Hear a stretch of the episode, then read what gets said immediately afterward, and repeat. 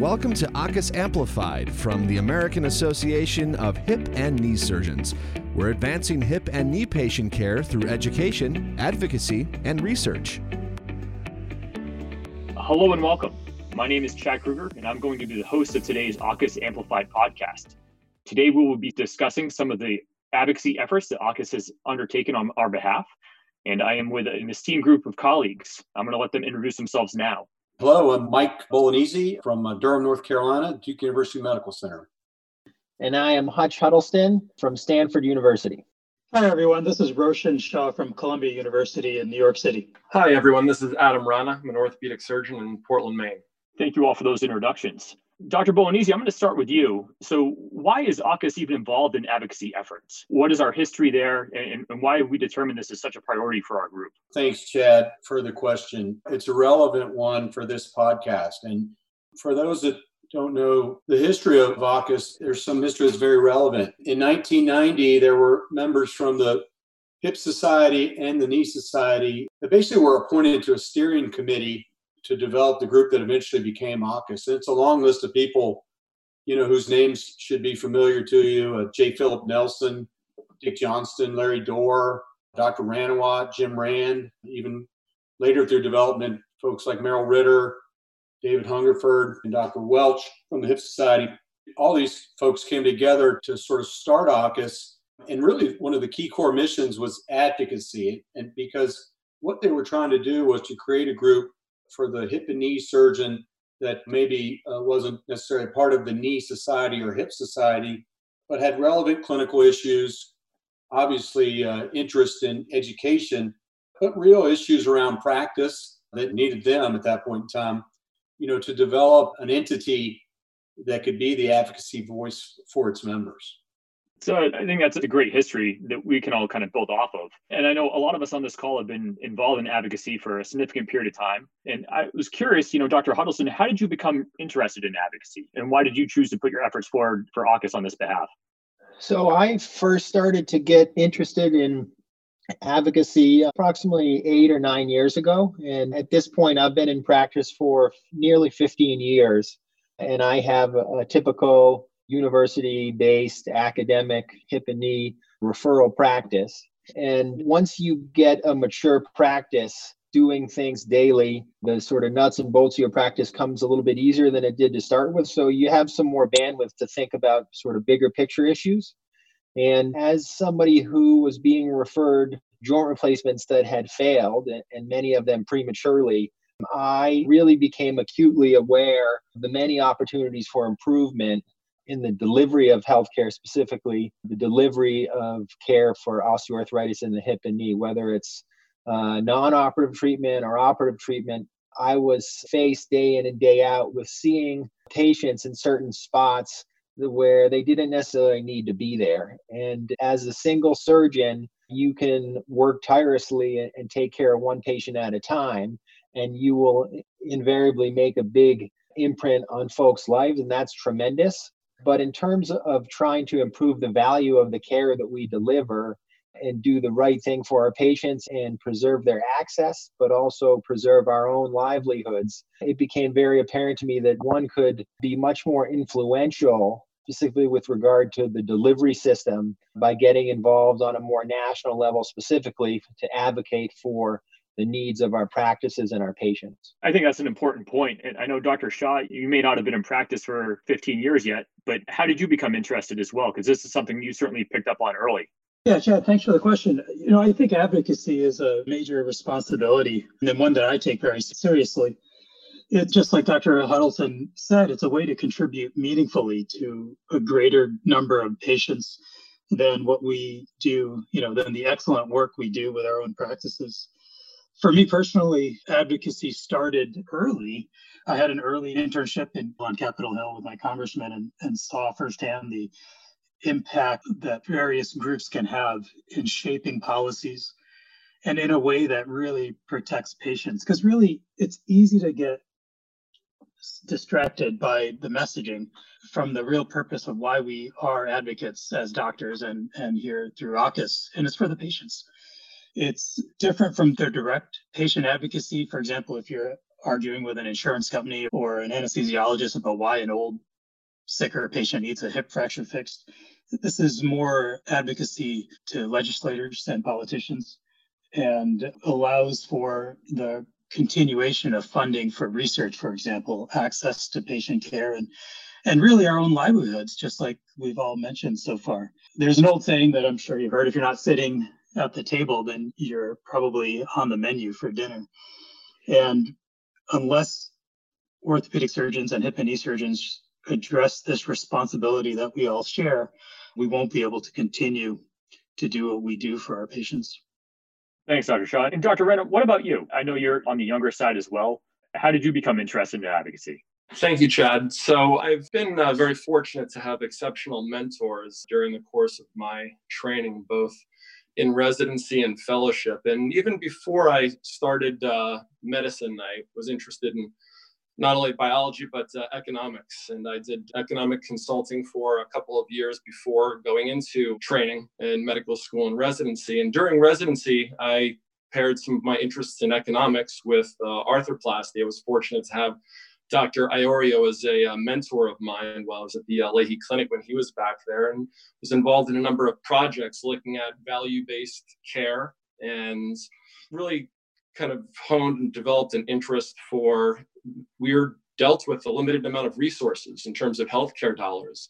And it's important for the preservation of our specialty to use it wisely and to generate value. And from residency during my fellowship, Dr. Iorio had suggested be a healthcare policy fellowship through AAHKS. And that really gave me the opportunity to meet various senior leaders within the AAHKS association.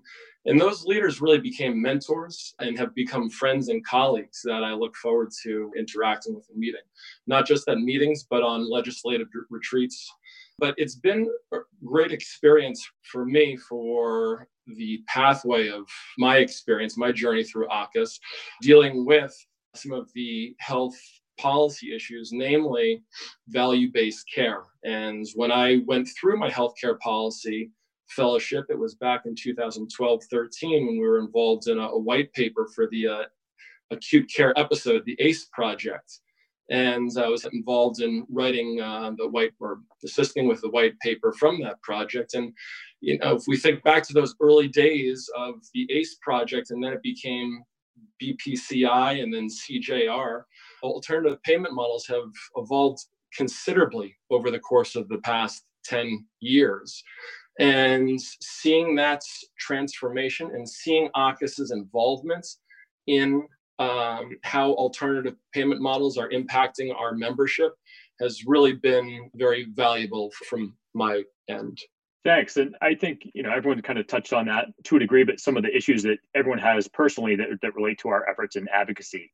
And I know AAHKS has been working hard specifically on some more acute issues recently. And Dr. Huddleston, I was hoping you could speak on some of those, specifically the inpatient only changes that have happened in that regard. And then maybe Dr. Bolognesi, you could follow him in, in discussing about some of the misvalued codes and some of our work done on that behalf. So, having knee replacement come off of the inpatient only list, which happened several years ago at this point, is a topic that we have focused our advocacy efforts on now quite a bit. Most people are familiar with it.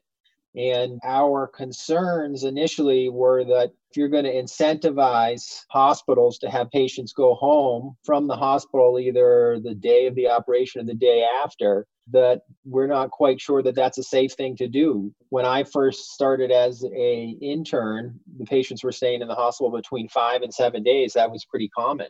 And now the average length of stay for a Medicare patient in the United States is approximately three days. So we're constantly whittling it down, but at some point there's going to be a safety issue. And so we had concerns without having any real specific guidelines to follow as to who would be safe going home. And so on top of that, you also have the social issues that may present and prevent folks from being able to safely go home. You know, the 90 year old female who has a hip replacement and has to walk up five flights of stairs in New York City to her apartment probably isn't going to be able to go home on post op day zero or one. So that was really the basis of our concerns. And unfortunately, it essentially fell on deaf ears. I'm proud to report that we haven't really seen a wave of complications from people being discharged prematurely, but we're still struggling with it and there's still lots of confusion. This doesn't affect reimbursement for the surgeon. It's primarily a patient and a hospital issue, but our, our job was really to advocate for the patients uh, because, as you know, if patients are not staying in the hospital, they will get a copay. Uh, and if they stayed 23 hours in the hospital and they're getting bills as an outpatient, even though they had a hospital gown on, that creates further confusion. So, unfortunately, our advocacy efforts related to this to either get an exemption or not even be part of the inpatient only rule never came to fruition. And we knew that hip replacement would come shortly after knee replacement. And our stance was that we did not think that total hip arthroplasty should come off the inpatient only list until we sorted through the issues with knee replacements.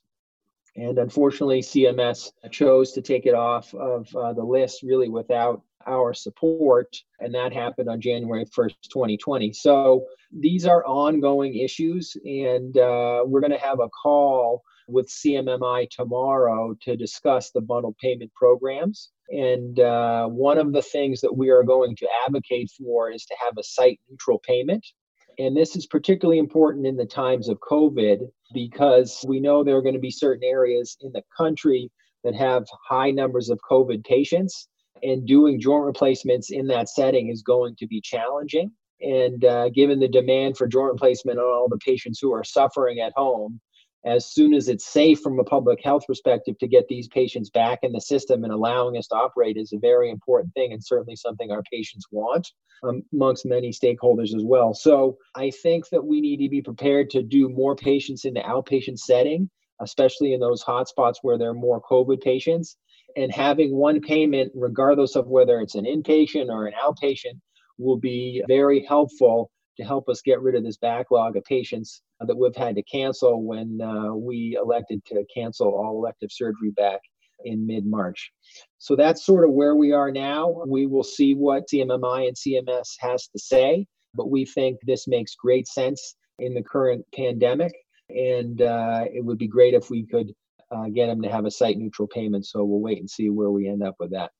Yeah, I think that's a great summary. I know a lot of folks and, and a lot of institutions have struggled trying to figure out what the rules are regard in regards to inpatient only, and that's created a lot of confusion among surgeons, patients, and hospitals alike. So thanks for bringing that up and talking to CMMI again on our behalf. And then Dr. Bolognesi, I know AAHKS has worked a lot on some of the misvalued codes and had a lot of discussions regarding those as well. Would you be able to sum up some of those for us? Yeah, so I think the misvalued code sort of story, if you will, is a great example of how your efforts in an association can give you an education because a little bit like Hutch alluded to when he talked about his interest in advocacy, is you start thinking about your practice and all the factors around your practice. It's interesting how far you can be into practice before you completely understand how something like, say, the value assigned to a CPT code for a procedure you do is actually developed and created or assigned and not to go too far off the rails here, but basically AAHKS has more than once, but of course recently made great efforts to, I'd say, protect the value of our codes for our primary procedures, hip and knee arthroplasty, because um, like any CPT code, they've come under review before for evaluation of the value that's assigned and consideration of change in value through the RUC process. Some of the process and where it's at currently are still things we can't disclose out of respect to the RUC process. But I think what, what I'd summarize is, is say that AAHKS, and not just our members that are involved at the committee level, but also our consultants and our staff have put in so much work. Uh, really hard to summarize how much work's been put in in an effort to make the argument that our codes are appropriately valued. You know, we think they shouldn't necessarily be changed. And we think we've done a great job to demonstrate and prove in an evidence based fashion that, that the work that uh, they're assigned for is really being done. And we're still doing it. And our thoughts is it shouldn't change. And this is something, you know, I, I tell you, when I first joined AAHKS, I didn't even realize there was a process to support your cause in this situation. And, and honestly, didn't even really understand the entire RUC process. I, I have to admit, I've become intimately familiar with it now but I'm very proud of the work predominantly done by Hutch and, and his committee on uh, addressing this and really trying to protect our members in this space because it's really remarkable what's been done. It's an ongoing thing. It'll, it'll probably be something we take on again in the future and continually take on if you want to characterize it that way. But members should know the amount of work being done is really impressive. I would also, sorry to interrupt you, Chet. Hutch, anything to add on that? Certainly appreciated. Anytime we talk about something like this, he should get a say. Thanks, Bolo. I'll just echo what Bolo said on a couple points, and he gave a very nice summary. This has certainly been a focus of ours for the last 24 months or so. But this process is not something that you can easily get information about.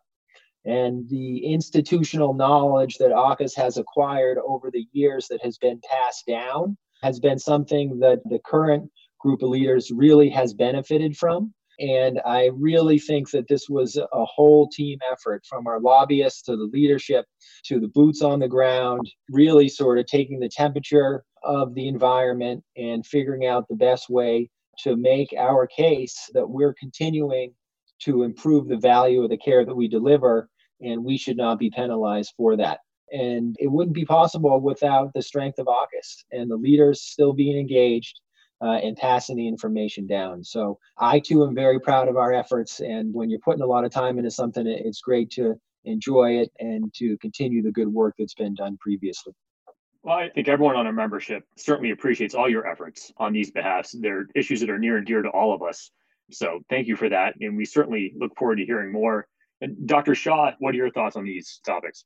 Chad, you know, I think that the members who are listening to this right now, I agree with you. They certainly appreciate all the work that Dr. Bolognesi and, and Dr. Huddleston have done already, uh, as well as the teams. I think this is a good opportunity to talk about what we can all do as members and as researchers and just surgeons of the community of hip and knee surgeons. Dr. Huddleston mentioned that it's really hard to get data on a lot of the discrete variables we need to convince the appropriate players that the work we're doing is valuable.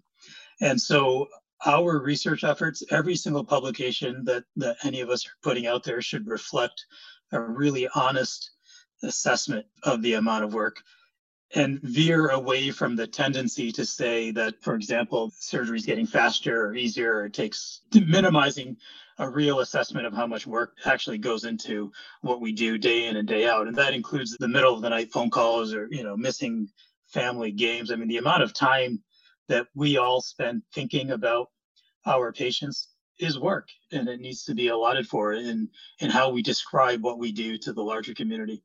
I think that's well said. All these little points are very important when it comes to the larger discussion. It's something I think we've all become a bit more aware of and really gives us a stronger stance when we try to have these in depth conversations. And you know, uh, kind of along the lines of, of things that we've done, we've kind of been forced into this COVID world over the past couple months. I don't think it was anything that we were expecting, but we're certainly working on our members' behalf in this regard too. Dr. Huddleston, I know you've written something for that's coming out in the Journal of Arthroplasty supplements in the near future. Would you mind commenting on some of the work that AAHKS is doing on its membership behalf in regards to COVID?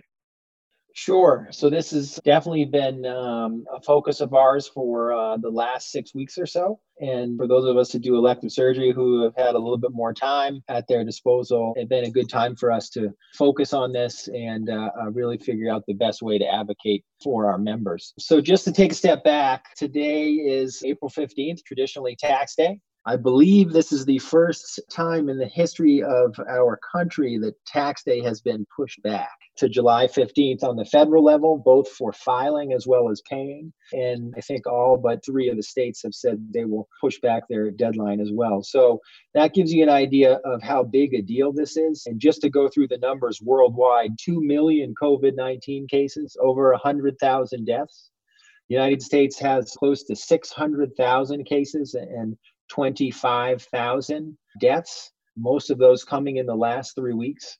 So this is not something that any of us have ever been prepared for. And I, I don't need to say that this is a generational event that is going to change fundamentally how we run our lives. But with that being said, and unemployment numbers since the beginning of March coming in at now 17 million new people filing for unemployment, Congress has acted swiftly and boldly in this space in a bipartisan fashion, which is really to their credit. So I won't get into too many of the details, but the first relief package came on March 5th, and that was called the Coronavirus Preparedness and Response Supplemental Appropriations Act. And it was also known as the Coronavirus Supplement, and it was $8.3 billion. And it essentially gave the federal government money to deal with the crisis on a worldwide perspective. It gave the Department of Health and Human Services money to focus on the development of vaccines and test kits. And then it gave money to states for PPE and for ramping up testing efforts. So that happened immediately and before many of the shelter in place orders went down. And as most people know, approximately 97% of all Americans are currently under a shelter in place order, and that's continuing until April 30th. So that was the first stimulus package, uh, which was well received. Shortly thereafter, they passed the second package. The president signed it the same day on March 18th, and this was the Families First Coronavirus Response Act, or FFCRA. And essentially, what this did was afforded uh, individuals with sick and emergency leave. It created tax credits for affected employers, expanded food and nutrition services, and gave states and, and territories emergency unemployment grants. And it's not quite clear how much this is going to cost, but it's estimated to be between 180 and 350 billion once all the benefits have been realized. And so this extension of paid sick leave really is important and applied to businesses with fewer than 500 employees, and exceptions can be made by the Secretary of Labor for small businesses with less than 50 employees. But another important point to the Families First Act was that it really covered costs both for public and private payers for testing of coronavirus. And one of the things we're advocating now is for treatment of coronavirus to be covered for everybody, regardless of what their insurance status is. So that was another big step in the right direction. There's more to hear uh, about that in the future. The third stimulus package is the one that's garnering the most attention, and understandably, because it is the largest economic bill in the history of the United States at $2.2 trillion. So CARES is Coronavirus Aid, Relief, and Economic Securities Act. And uh, there are several important provisions here. The one that is most important, perhaps, is the Paycheck Protection Program. And that's essentially providing 100% forgivable loans to small businesses so that they can basically keep their employees on the payroll. Other provisions, including suspension of the planned 2% Medicare cuts, a refundable tax credit for Social Security tax, a payroll tax deferral, uh, suspension of principal and interest payments on federal student loans, and perhaps most relevant to us was $100 billion that was earmarked towards the healthcare industry. Once we saw that, we really kicked into high gear and uh, we sent a letter to the Deputy Secretary of the Department of Health and Human Services, Eric Hargan, on March 31st, specifically about this $100 billion that was in the CARES Act. And as you'd expect, we were concerned that we wanted to make sure physicians and our members were adequately represented so that we had some relief. And uh, our letter was followed up with a request by Mr. Hargan's staff for us to speak with him in person, which we did on April 7th. And basically, what he said is look, you guys, as physicians, are indeed going to get $30 billion worth of direct aid. And during the president's daily coronavirus task force briefing, Seema Verma, the administrator of CMS, will be talking to give you some more of the details. So that happened later the day, and there's no question that uh, the meeting that we had with the deputy secretary at the end of January, which interestingly enough was delayed a few minutes because he was in an emergency coronavirus meeting, helped us to be on his radar for this. And we also, on the legislative slide, had a letter that was championed by Brad Wenstrup, who's a podiatrist from Ohio, and 14 other members of the so called Congressional Doc Caucus, had sent a message to Alex Azar basically saying, look, these joint replacement surgeons have stopped elective surgery. They're uh, contributing to the prevention of transmission of coronavirus, they need some relief as their patients do. So we're pleased that we're getting some direct relief. This is going to be rolled out in several different tranches. The first one is based purely on your 2019 Medicare fee for reimbursements, and it roughly represents one month or approximately 8% of your billings for, or I should say, reimbursements for 2019. So we know that's not enough, but that's certainly helping. And uh, there's no question that our advocacy efforts over the last few years put us in a position to have some impact here. So we're uh, uh, very proud of that. Another part of CARES was this Medicare Accelerated and Advanced Payment Program. And this is the uh, other important part with relevance to AAHKS members. And essentially, this is a loan or upfront payment equal to 100% of their Medicare payments for a three month period. So that's going to help keep some people afloat. We are uh, arguing for the repayment date to be not 120 days as they've proposed, but rather to push it out to December 31st, 2021, and allowing some loan forgiveness for rural providers and the like who are in tremendous financial distress and trying to keep their their practice afloat. So that's a great part of the act, but we do need some tweaking to that. So we've been working very closely with the AAOS Office of Government Relations. The current Academy President, Joe Bosco, is an AAHKS member, and we're completely synergized on all these issues. And where we are now is that, as you probably have heard, there's a fourth stimulus package that's being debated. And we recently signed on to a letter that AAOS had championed that went out to Mitch McConnell, the majority leader in the Senate, and the Speaker of the House, Nancy Pelosi. And we asked for some clarification of the accelerated advance payment program, as I just touched on. Senator Barrasso has a program in place to uh, benefit rural providers and those practices that are most at risk of closing. And we're certainly supportive of that and hope to see that in this fourth stimulus package. And we're also advocating for uh, expansion of the Paycheck Protection Program. Some of our members are involved in practices that have more than 500 members, and they're not currently eligible for that. So we're working to make sure that they are eligible and last but not least, we're certainly pushing for expansion of the language to expand Good Samaritan coverage for folks under the CARES Act who are not necessarily working in their subspecialty and have been so called redeployed for other fronts. So we have continued our standard uh, advocacy issues that we have informed our membership about for the last few years. And these new COVID issues are moving quickly, but we are working tirelessly on them. The ACA staff, as well as the Academy staff, is working 24 7 on this. And hopefully, we will have some good news to report when they announce the fourth stimulus package. Thank you for that. I'm glad you have an article coming out so I can reference something. I certainly wasn't taking notes fast enough to keep up with everything that you mentioned. But I think that really speaks to the how important it is to have everyone involved. I mean, you talked about Dr. Bosco, and he's in New York, and Dr. Shah, you're in New York now as well obviously that's kind of a hot spot here in the us i'd love to hear a personal account of how our advocacy efforts are, are helping you and how your roles changed some with what covid has done to your practice Sure, Chad, absolutely. New York City, unfortunately, is the epicenter. Ever since March 1st, when York had its first uh, positive case, we have been seeing a dramatic increase in the number of patients. And, you know, I mentioned earlier, I'm with Columbia University and New York Presbyterian. New York Pres has a large footprint in the New York metropolitan area and so far has been taking care of 70 or 80% of the COVID positive patients in the area. So we have had a tremendous drain on our resources. Needless to say, early on, we stopped elective surgery in my department and reassigned roles to almost everyone in the group. We have been, speaking as a member, we have been wonderful beneficiaries of the, the work that's been done advocating for orthopedic surgeons and really all of healthcare in Washington, D.C. The most clear benefit will be the one month Medicare billings. I mean, that's going to help keep us afloat.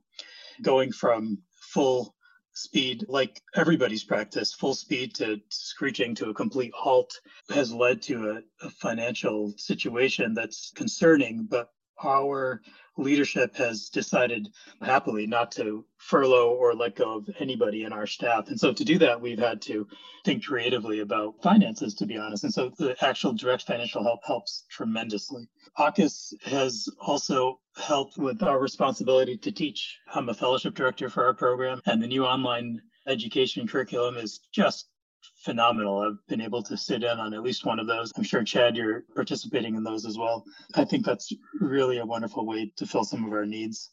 The redeployment that Dr. Huddleston mentioned is happening. And when I speak to colleagues from around the country, I think that's one of the uh, first questions they ask. We have been deployed to the emergency rooms as extensions and as ancillary support to the emergency room doctors and the ICU doctors. Once a patient comes in, and is uh, admitted for oxygen or, or intubated, they then are waiting, like everywhere, waiting for a bed upstairs. But there's a long period of time before a bed is available, just given the constraints. You know, to give you uh, a, an indication, we have about 2,500 patients COVID positive around all of the NOAP hospitals, and about 700 are, are intubated right now.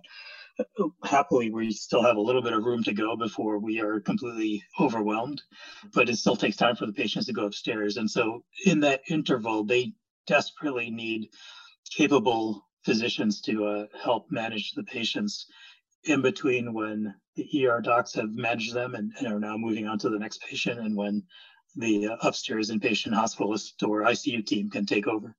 And that's where we come into place by really everything you can imagine. Everything you remember, I should say, from intern year is, is happening now. NG tubes, femoral lines. I don't think any of us have had to intubate or put in a central line yet. But really, anything we can do helps. And for a department that's been embattled, the ER docs, you know, they've been just absolutely crushed with the amount of work, mental anguish, and stress. Seeing other departments come in has helped a lot. So the idea that we can all be a part of the same team has been a, a real nice uh, feature of this. Initially, everybody's read about our issues with PPE and ventilators, and, and those needs are starting to be filled. One thing I haven't seen a whole lot of out there are real dearth in renal dialysis capacity. Patients are unfortunately being you know they're just not getting renal dialysis and, and that's one of the ways they're dying these days. So i mean i could i could go on and on. It's it's a dire picture. The news is covering most of it but i would just say uh, on the ground it's better because of the advocacy efforts and patients are being helped. Thank you for that. Certainly i appreciate all the work you're doing up there in, in new york on our behalf and it sounds like a tough situation and appreciate all your efforts I think you spoke to some of what Dr. Huddleston's touched on as well, and how important it is to have these previous relationships in, in place um, when something like this comes up. It gives us a better avenue to, you know, take care of ourselves and, and help our patients more efficiently to make sure that we have what we need to take care of them. And from a, a larger standpoint, Dr. Bolognesi, obviously COVID was thrusted upon us, but how does AAHKS in general really decide what issues should be tackled from a legislative standpoint Obviously, we're all hardworking individuals. We only have 24 hours in a day, no matter how much we try to stretch it. And the issues are, seemingly never ending at times. So, how do we kind of go about really deciding what we should go after? I think it goes back sort of to the history of AAHKS and this core arm or value or leg of the association focusing on the practice and the health of the practice. And so, of course, things that you can't predict come along, like COVID, as we've discussed. But I think what we always want to make sure we're doing is advocating to recognize the value of what we do day to day, caring for patients with hip and knee arthritis, and also making sure that the care that's delivered, that value of the care that's delivered, is recognized. And that's being a little bit sort of general, but that's usually what takes us to the key concepts or the key issues because sure, you can say you're advocating for access to the patients, reimbursement, support of the practice, and certainly fairness to our docs in this field as it pertains to the rest of the House of Medicine. And I think that's sort of where we go. It evolves some, but if you think, like you heard Hutch say, some of these topics recur just from the nature of the health system we're in. So making sure we value and do everything we can to, to demonstrate the value for our codes. We've been through that before and we may go through it again. So we're fortunate that AAHKS has become, I guess you could say, effective enough that we have an excellent, excellent consulting group that we work with on the hillside, as well as our staffers like Josh Kerr and others that help us make sure we're aware of the issues. And some of them we embrace because of it's in line with things like AOS is doing. So it's multifactorial and evolving, but there's always going to be those key concepts. Thanks for that. And I know, Dr. Rana, you did the Health Policy Fellowship uh, a few years ago, and you talked about how you really started getting involved in 2011 or so. You've certainly seen that kind of repeating pattern of how things have grown. Can you talk about your experiences in terms of deciding these legislative standpoints that we should focus on and kind of how you take what you see in your daily practice and then translate that into uh, AAHKS efforts? I echo a lot of what uh, Bolo said from a, a, general perspective. Nobody could have foreseen uh, COVID, but AAHKS does have a very organized approach to addressing healthcare issues. And as we've seen, and as I've seen over the course of the past 10 years since I've been in practice and gotten involved with AAHKS, is a very dynamic healthcare landscape where there's clearly been a lot of changes that have gone on with regards to reimbursements and transitioning from a fee for service payment model to a more of an alternative payment model. And AAHKS has been true leaders in understanding and organizing membership and its leaders into advocating for this. And as Bolo touched on, the organization has really hired excellence consulting groups, lobbyist groups, and law groups that have helped us to formulate a plan and how we tackle uh, health policy changes. Specifically, the annual AAHKS retreats to DC. I've seen just exceptional changes over the course of the past few years of a really targeted approach where five to six years ago, we as an association showed up to DC with a, a general plan, but it's now relationships have been formed with congressional leaders and the dialogue is a much more consistent, cohesive dialogue that we have had with policymakers that hopefully continues to evolve with time. And for me personally, I've taken a lot of what I've learned and seen through AAHKS uh, and through the legislative retreats and have applied it not just to my direct practice and how I structure and organize my vision and goals for my direct team in my office, which includes uh, a nurse, uh, two PAs, but I also apply that to the hospital and how I interact uh, with the hospital in terms of creating a vision for the group and the arthroplasty uh, service line within our hospital. And then I've also applied it to a larger scale, but yet still a regional scale of Maine State Orthopedics Society. So the organization and leadership at AAHKS has just done an excellent job over time to really convey its message and advocate for not only our patients, but for the membership. Thanks, Dr. Rana. And Dr. Huddleston, Dr. Rana mentioned that he has done some of the fly-ins. I know it, it, seems like you talk to some member of the government on an almost daily basis. What are some of the other efforts that go into AAHKS advocating on behalf of our members? The fly-ins, the phone calls, meetings. I know you've been in charge of the advocacy committee and you speak quite frequently to your team. Could you give a little bit of insight into what it means to actually be quote unquote involved? When I started in this, I didn't really know anything. I said, I want to try to make a bigger difference and solve some of these recurring problems that I'm seeing come into my practice every day and make a difference in the issues that are, are facing my colleagues in, in running their practices efficiently. So, the most important point that I could convey, and this has been impressed upon me by folks who have had a lot more experience in this arena than I have, and that is the principle that advocacy has to happen all the time if you are confronted with an issue and you want to try to get some help on the legislative side or on the regulatory side, and you don't really know anybody and you don't have any personal relationships with your congressional representation, you're going to be much less effective than if those relationships are already established. So I would recommend that if people are interested in advocacy, they have to realize that it has to go on all the time and it, it starts at the grassroots level with your local representatives and forming relationships with them. Because once you have that relationship, when they need some help from you, they're going to come and ask you for some help. And vice versa, when you need some help from them, they already know who you are. And so there's no introductions that need to happen. And you're going to be much more effective in advocating for your cause if you already have that relationship. So when folks ask me, hey, you know, how do I get involved and what's involved with this, I would tell you, first point, if you're interested, is go start a relationship with your local representation. Get to know those folks, and that relationship really will be fundamental for not only what you can accomplish at the local level and the state level, but perhaps more importantly, what you can get accomplished at the federal level. Thanks. I think that's a really valuable point. And obviously, some people are going to feel more comfortable being involved with advocacy than others, but we can all start somewhere. And Dr. Shah, for you, what advice would you give to some individuals who are just trying to get started in advocacy and, and may not know where to start?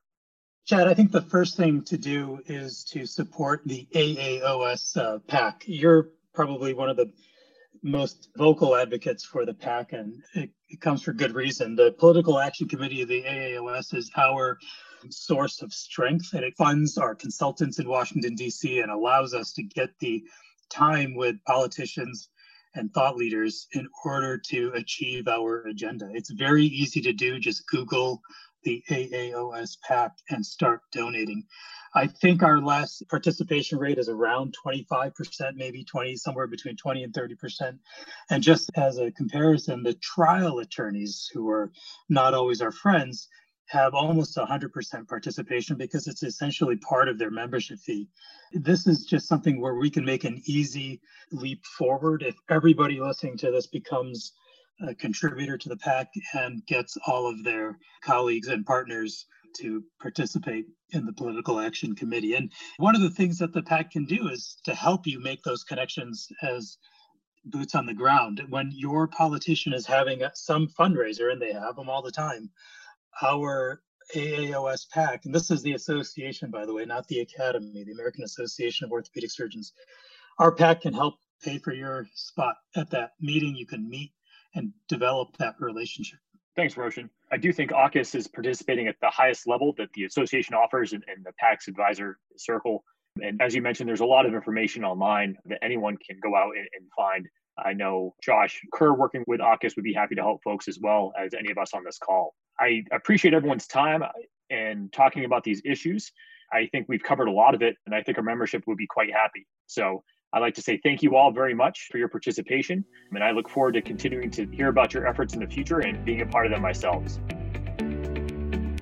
Thank you for joining us for AAHKS Amplified. Visit aahks.org to learn more about how members of the American Association of Hip and Knee Surgeons educate, advocate, and investigate in the field of hip and knee replacement surgery.